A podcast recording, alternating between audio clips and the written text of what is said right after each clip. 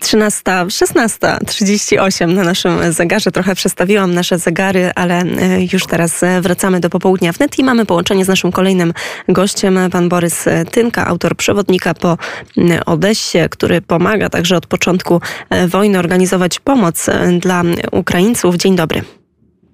Dzień dobry, witam serdecznie. Panie Borysie, proszę powiedzieć, jak kształtuje się sytuacja w Odessie? No dzisiaj troszeczkę spokojniej, porównując do dnia wczorajszego. Wczoraj praktycznie przez cały dzień było słychać e, sygnały alarmowe. Ja nie ukrywam, że dzisiaj wracam e, do Polski, pewnie na tydzień, dwa, e, ale zdecydowanie, jeżeli mówimy w tym momencie o atmosferze, jaka jest w Odessie, no to słoneczna, piękna pogoda, dużo mniej alarmów, no wydawałoby się, że bezpieczniej.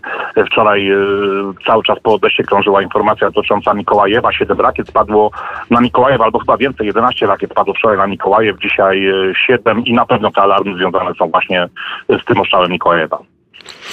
No właśnie, jak pan wspomniał, niebawem przyjedzie pan do Polski. Ostatnio też odbył pan taką trasę i później już można powiedzieć z pomocą humanitarną dotarł pan z powrotem do Odessy. Jak wygląda sytuacja, jakby pan ocenił z perspektywy no już tych kilku e, miesięcy? Ta pomoc e, przecież cały czas jest bardzo e, potrzebna, ale czy te chęci zmniejszają się, jak to zazwyczaj niestety bywa w przypadku długotrwałych konfliktów z tygodnia na tydzień?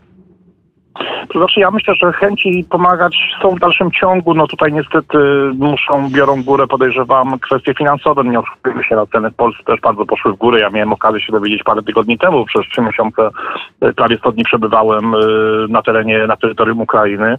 Więc e, no widzę po dworcach w Przemyślu, w Rzeszowie, że ludzie pomagają, bardzo dużo wolontariuszy. Widzę w Krakowie również, że to jest ogromna pomoc, ale jednak mimo wszystko, jeżeli chodzi już o tę liczbę towarów, które na przykład przyjeżdżają samochodami pomocy, pomocy humanitarnej do Odessy, to jest ich zdecydowanie mniej i nie ukrywam, że mamy coraz większe problemy, aby, aby zebrać tą pomoc humanitarną. Mamy również ogromne problemy z zebraniem środków finansowych, aby pokryć koszty paliwa. No musimy sobie zdawać sprawę, że jednak paliwo kosztuje bardzo dużo. Naprawdę szukamy różnych sposobów. Chcemy troszeczkę zaoszczędzić, wysyłać być może innymi sposobami ten towar. No w dalszym ciągu jeszcze powiedzmy jesteśmy w stanie zorganizować w najbliższych tygodniach ten dowóz pomocy humanitarnej do Odessy, ewentualnie na granicę Isakcza-Orłowka, ale boję się, że już za kilka tygodni niestety tej pomocy już nie będzie.